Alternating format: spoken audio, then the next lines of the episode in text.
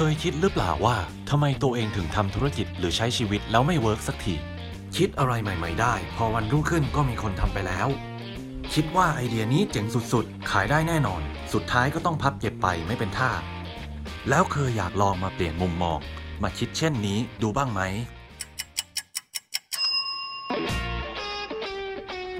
RELC Kitchen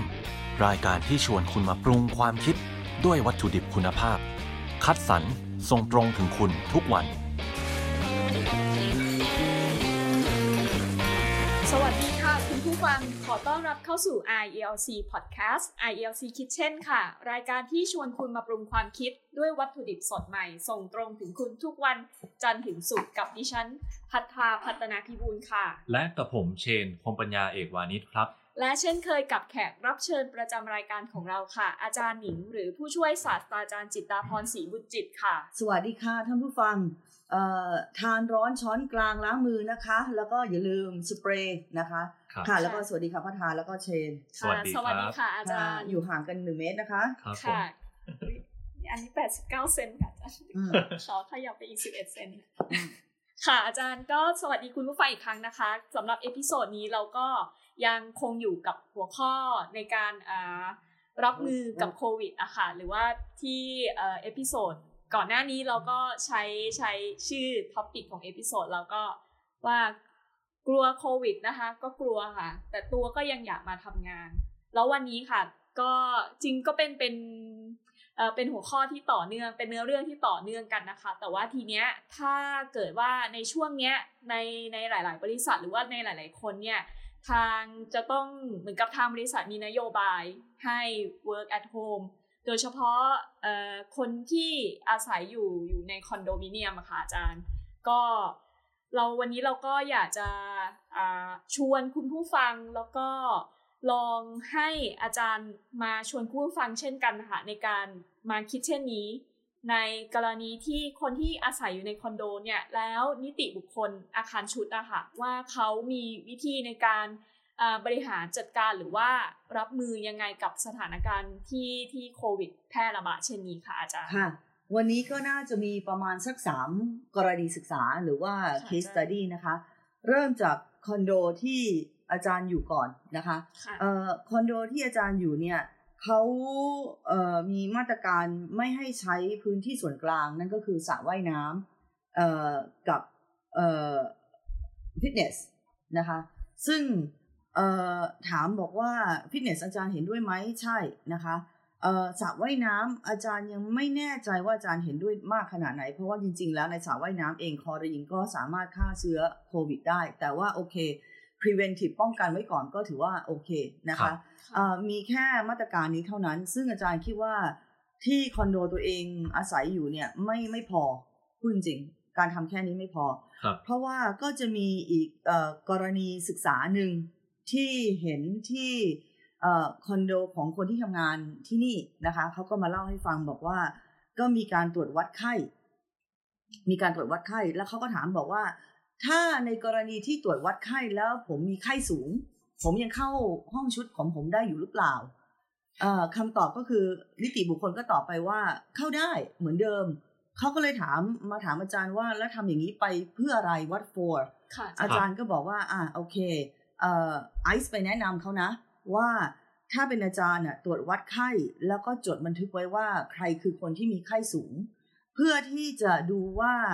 เอ่อคนที่อยู่อาศัยในห้องนั้นน่ะ และฟลอร์นั้นน่ะ เราจะต้องประกาศให้คนอื่นข้างๆทราบครับถูกก็ป่ะค่ะอาจารย์แล้วก็ให้แม่บ้านเอ่อฆ่าเชื้ออ่ามากเป็นพิเศษค่ะและอาจจะต้องให้เอ่อคนที่อยู่อาศัยในห้องนั้นรายงานความคืบหน้าค่ะเรื่อยๆ ไม่งั้นแล้วมันก็เหมือน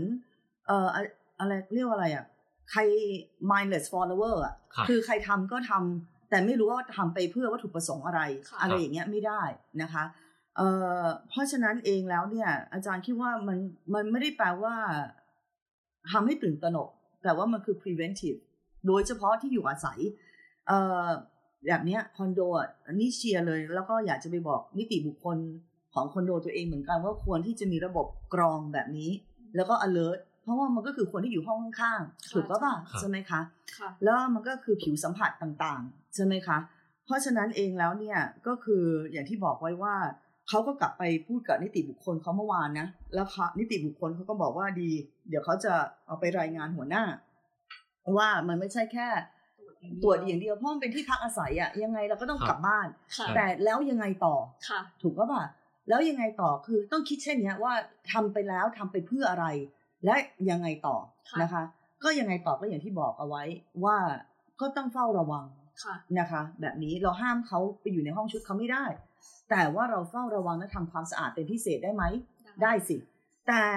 สิ่งที่เกิดขึ้นอันเนี้ยนะคะ ก็จะนำมาสู่กรณีศึกษาที่สามว่า เอาเข้าจริง ๆ แล้วก็ยังไม่เพียงพอ เพราะว่าทำไม เพราะว่าในที่สุดแล้วแต่ละคนก็ต้องขึ้นลิฟต์ใช่ไหมครับเอ่อใช้พื้นที่ส่วนกลางต่อให้ไม่ใช้สระว่ายน้ำไม่ใช้เอ่อ ฟิตเนสค่ะแต่บางคอนโดก็แน่นอนทุกคอนโดต้องมีลิฟต์อ่าต้องมีปุ่มครับลิฟต์ซึ่งก็จะมีเป็นกรณีที่สามก็คือเอ่ออันอันนี้ก็เป็นนิติบุคคลของเอ่อคอนโดของเชนนะคะจริง ๆ แล้วก็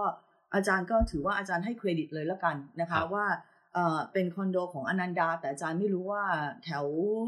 เอ่อหมอชิตนะคะหรือจริง ๆ แล้วเขาเรียกว่าตามที่เขาทำ marketing อะนะเขาเรียกตัวเองว่าเป็นเอ่สะอพานควายสะพานควายครับ เออแต่ไม่แน่ใจว่าใครเป็นผู้บริหารนิติบุคคล ครับ เท่าที่ผมจำชื่อเต็มไม่ได้ครับ แต่เป็นน่าน่าจะเป็นลุมพินี Management นะครับอ่าโอเค ก็เขาก็ติดเอ่อพลาสติกนะคะครับไว้ที่ปุ่มทุกปุ่มครับเอ่ผอมในลิฟต์แล้วก็เปลี่ยนทุกวันครับนะคะ ก็เอ่อแต่ถามบอกว่าพลาสติกอันเนี้ยมันมันก็ดีระดับหนึ่งเพราะว่าเชื้ออย่างที่เราทราบกันว่าในผิวสัมผัสเนี่ยเชื้อไวรัสอยู่ได้เป็นวันเลยครับนะคะ เอ่อก็เปลี่ยนพลาสติกแล้วทิ้งก็โอเคครับแต่ว่าจริง ๆ แล้วลูกบ้านเองก็ต้องอย่างที่อาจารย์เรียนไว้ว่า 13 ประการไอ้12ประ12 ประการเมื่อวันก่อนน่ะที่บอกว่าใช้อุปกรณ์กดลิฟต์ดีกว่านะคะ อีกอันหนึ่งที่เอ่อของคอนโดเชนเขาทำก็คือเขาเอ่อขีดเส้นเลยนะคะครับแล้วก็ด้วยสกอตเทปว่าเข้าได้แค่ครั้งละสี่คนนะ อะไรแบบนี้ครับเอ่อตามขนาดของของของอะไรอะของลิฟต์นะคะที่ที่บริษัทเราก็เข้าได้แค่ครั้งละหกคนครับแบบนี้ก็ยังถือว่าเป็นคล้ายๆกับเป็น reminder ครับเพราะบางครั้งเราก็เผลอใจถูกก็บ่าว่าเราก็เผลอใจที่จะเข้าไปเกินสี่คนครับค่ะเอ่อหรือระยะห่างไม่เพียงพออ่าอันนี้ก็จะเป็นสามกรณี ที่เอ่อกรณีศึกษาที่ที่เล่าให้ฟัง แต่มันจะมีบางคอนโดที่มีพื้นที่ส่วนกลาง ซึ่งอาจจะเป็นที่จำเป็นนิดนึง นั่นก็คือบางคอนโดก็จะมีจุดกดน้ำนะคะเอ่ออันนี้ก็เหมือนกันอาจารย์คิดว่าจุดกดน้ำเนี่ยก็ในระหว่างนี้เพื่อความปลอดภัย เพราะว่าน้ำเราจะไปพ่นยาในน้ำมันก็ไม่ได้ใช่ไหมครัคะบเพราะฉะนั้นอันนี้อาจจะต้องยกเลิกชั่วคราว แล้วก็จะมีอีกอันหนึ่งที่เป็นเอ่อ laundry mat อ่าอันเนี้ยน่ากลัวมาก laundry mat อันเนี้ยเพราะว่าอะไร เพราะว่ามันเป็น laundry mat ที่ซักผ้าที่ใช้รวมกันครับถูกก็ปะเพราะฉะนั้นแล้วเนี่ยอาจจะต้องมีการเอ่อควบคุมเป็นพิเศษ ว่าเมื่อทำเมื่อรายหนึ่งซักเสร็จแล้วนะคะเอ่อจริงๆแล้วเมื่อเมื่อตัวคือ มันควรที่จะเป็นแบบนี้ ideally แล้วก็คือเมื่อเราซักเสร็จแล้วเราก็ควรที่จะพ่นน้ำยาฆ่าเชื้อเปิดฝาเอาไว้ครับให้มันเอ่อ ventilate ค่ะสักพักหนึ่งแล้วก็คนใหม่ถึงจะมาใช้ได้ แต่ว่าอันนี้ต้องอยู่ในสังคมที่มีเอ่อเมตตากรุณาคิดถึงคนอื่น แล้วก็มีวินัยอย่างสูง เพราะฉะนั้นแล้วอาจารย์คิดว่าสำหรับประเทศไทยตอนนี้ก็คือ ต้องบอกให้กับคนที่จะมาใช้นั่นแหละ ว่าดูแลตัวเองครับโดยการพ่น ก่อนที่จะซักนะคะ แล้วก็ควรที่จะเช็ดเอ่อพื้นผิวข้างนอกด้วยแบบนี้เป็นต้น แล้วก็ถ้าเป็นไปได้ก็คืออะไรที่มันสัมผัสเกิดตัวอย่างเช่น ชุดชั้นในเนี่ยอย่าซักเลยนะคะครับอะไรแบบเนี้ยเป็นต้น น่าที่จะซักเอ่อกับบ้านตัวเองหรือว่าแบบล้างมือ หรืออาจจะเป็นอย่างนี้วิธีอันก็อาจจะบอก assign ไปเลยว่าเครื่องนี้สำหรับฟลอร์ที่ห้าอันนี้ฟลอร์หกฟลอร์เจ็ดอะมันจะได้ เอ่อพอมันเกิดอะไรขึ้นมันยังพอได้รู้บวกกับเมื่อกี้ที่บอกว่าเอ่อเฝ้าติดตามค่ะว่าคนในชั้นไหนที่มีไข้ขึ้นสูงครับมันก็ลิมิตความเสี่ยงกับคนอื่นมันจะได้ไม่แพร่ไปได้ค่ะครับอันนี้ก็เป็นสิ่งที่เอ่ออยากฝากถึงเอ่อท่านผู้บริหารนิติบุคคล แล้วก็คณะกรรมการนิติบุคคลเอ่อผู้จัดการนิติบุคคลนะคะว่าทำได้ยิ่งดีเลยค่ะทีนี้มาถึงหมู่บ้าน อาจารย์คิดว่าหมู่บ้านก็ไม่น่าจะมีความแตกต่างอะไรกับคอนโด และอาจจะสบายกว่าด้วยซ้ำเนื่องจากว่ามีพื้นที่ถ่ายเทได้มากกว่า ใช่ไหมคะเอ่อก็เช่นเดียวกันเอ่อทรัพย์ส่วนกลางก็งดก่อนนะคะเอ่อแบบนี้และถามบอกว่าก็ถ้าก็ก็เช่นเดียวกันก็ต้องมีจุดกรอง เพราะว่าถึงแม้ว่าจะเป็นบ้านก็ควรที่จะมีจุดกรอง เช่นเดียวกัน ว่าเอ่อคนที่เข้ามาเยี่ยมเยือนเนี่ยสามารถที่จะ เข้ามาได้หรือไม่ค่ะเอ่อแล้วก็มีสติกเกอร์ แปะว่าผ่านผ่านอุณหภูมิอะไรก็ว่ากันไป อันนี้ก็เป็นสิ่งที่โอเคสำหรับคนที่เอ่อไม่ได้อยู่ในหมู่บ้านหรือว่าคอนโดที่มีเอ่อบริหารจัดการแบบนี้นะคะเอ่ออย่างเช่นพัทราเองนะคะ หรือเอ่อตอนนี้ก็น่าถ้าออฟฟิศนี้ก็น่าจะเหลือพัทราเองใช่ไหมคะ ถ้าอย่างเงี้ยถ้าส่วนใหญ่แล้วเนี่ยเอ่อ จริงๆแล้วก็เป็นหน้าที่ของประธานชุมชน ถ้ามีนะ ที่จะต้องเฝ้าระวังแบบนี้ เช่นเดียวกันทางเข้าซอยอะไรก็ว่ากันไป แต่ถ้าไม่มีประธานชุมชนอาจารย์ก็คิดว่าเอ่อน่าที่จะ assign น่ะจริงๆแล้วในซอยซอยหนึ่งอะน่าจะมีการ assign ไปเลยว่ามาเรียกประชุมแล้วก็บอกว่าเราจะมีมาตรการอย่างนี้ด้วยกันนะร่วมกันอะไรก็ได้นะคะ ซึ่งก็ใช้ระบบ volunteer ณตอนนี้อาจารย์ก็เชื่อว่าทุกคนก็อาจจะยินดีที่จะ volunteer ครับนะคะ แล้วก็เอ่อใครที่วอลเนเทียนะคะ แล้วก็ไม่ว่าจะเป็นเอ่อบริจาคด้วยแรงกาย แรงเวลาหรือเอ่อทุนทรัพยากรไหนก็ได้เอ่ออาจารย์เชื่อว่ายิ่งตอนนี้ยิ่งทำยิ่งได้กุศลน่ะนะครัคะบก็อันนี้ก็คิดว่าทุกคนทราบกันอยู่แล้ว แต่ว่าอาจจะไม่รู้ว่าจะเริ่มต้นยังไงนะคะ ซึ่งก็อย่างที่บอกไว้ว่าเอ่อ ตามจุดซอยต่างๆนะคะ ก็น่าจะเป็นจุดสำคัญ อีกอันหนึงถ้าเกิดซอยบ้านท่านมีมอเตอร์ไซค์รับจ้าง อาจารย์เชื่อว่ามอเตอร์ไซค์รับจ้างเนี่ย ยินดีที่จะเป็นหน่วยก้านที่ดีด้วยซ้ำเพราะว่าเขาก็อยู่ตามจุดแยกๆต่างๆอยู่แล้ว ถูกก็ปะครับแล้วเราก็ให้ค่าแรงเขาเล็กๆน้อยๆอาจารย์ก็เชื่อว่าเขาก็ก็แล้วเขาเป็นคนที่รู้จักคนในซอยมากกว่าเราด้วยซ้ำ ถูกก็บอกว่าคนนี้มักจะไปที่ไหนอะไรยังไงนะคะมันคล้ายๆกับเอ่อลูกเสืออาสาสมัครอะครับใช่ไหมคะ ก็น่าจะทำได้เอ่อมอเตอร์ไซค์รับจ้างตอนนี้เองก็ถือว่าตัวเขาเองเขาก็ได้ประโยชน์นะ เพราะว่าเอ่อเมื่อเช้าก็คุยกับเอ่อคุณอธิปัตย์หรือคุณไอซ์คุณแม่เขาก็บอกเหมือนกันบอกว่าถ้าเลือกได้ก็นั่งเอ่อมอเตอร์ไซค์นะลูกเอ่อเพราะว่า ventilation มันดีกว่า มันจะเสียแค่เรื่องอุบัติเหตุ ก็บอกให้เขาขับช้าๆนะคะครับตื่นเช้าหน่อยขับช้าๆ แล้วก็หมวกกันน็อก ซึ่งเราก็สามารถ prevent ได้โดยการซื้อมาเองอะไรแบบเนี้ยเป็นครับต้นเพราะว่าเขาก็ไม่อยากให้ขึ้น BTS หรือว่าเอ่อ MRT ค่ะนะคะ เพราะฉะนั้นสิ่งที่กำลังจะบอกก็คือเอ่อวินมอเตอร์ไซค์เองตอนนี้เนี่ย อีกสักพักหนึ่งอาจารย์เชื่อเลยว่าโมเมนตัมเรื่องนี้มันจะเกิดขึ้น เขายิ่งยินดีเข้าไปใหญ่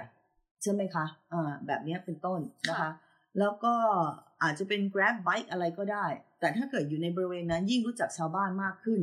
ยิ่งช่วยกันเป็นหูเป็นตาได้มากขึ้นค่ะ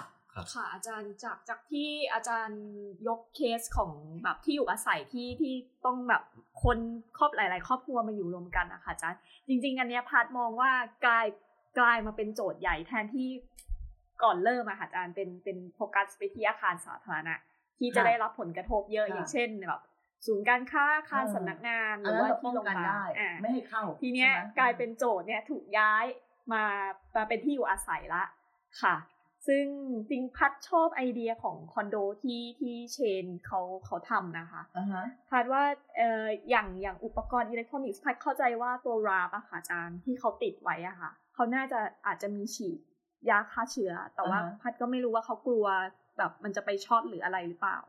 ครับเขาก็เลยตรงไหนนะคะ เหมือนกับหายถึงว่าฉีดลงไปบนปุ่มแผงครับนะคะแล้วเดี๋ยวอาจารย์แผงข้างในอาจจะใช่จริงสี่ๆยเป็นได้เป็นเป็นไอเดียที่ดีเหมือนกันนะครัคะบค่ะถ้าถ้าเราเกิดเรามีสวิตช์ไฟหรืออะไรที่คนต้องสัมผัสบ่อยๆอะค่ะค่ะก็อาจจะแบบแปะตัวนี้แล้วก็ค่ะพ่นน้ำยาได้ค่ะ แล้วก็มีเปลี่ยนทุกวันค่ะอาจารย์ ค่ะ แล้วก็จริงขออนุญาตเสริมจากอาจารย์นะคะ เรื่องเรื่องอ่าร้านหรือว่าบริการซักซักรีดอะค่ะ ที่อาจารย์บอกว่าถ้าถ้ามีการแบ่งแบ่งล็อกหรือว่าแบ่ง แบ่งว่าห้องไหนหรือว่าชั้นไหนใช้เครื่องไหนอะพัดว่ามันมันจะเป็นการดีต่อต่อเจ้าของร้านหรือว่าผู้ให้บริการด้วยอะค่ะ ว่าถ้าถ้าเกิดว่าเราเราพบอะคนที่ต้องสงสัย เราก็สามารถ control หรือว่าปิดเฉพาะเครื่องตรงนั้นก็ได้อะค่ะ แทนที่จะแบบปิด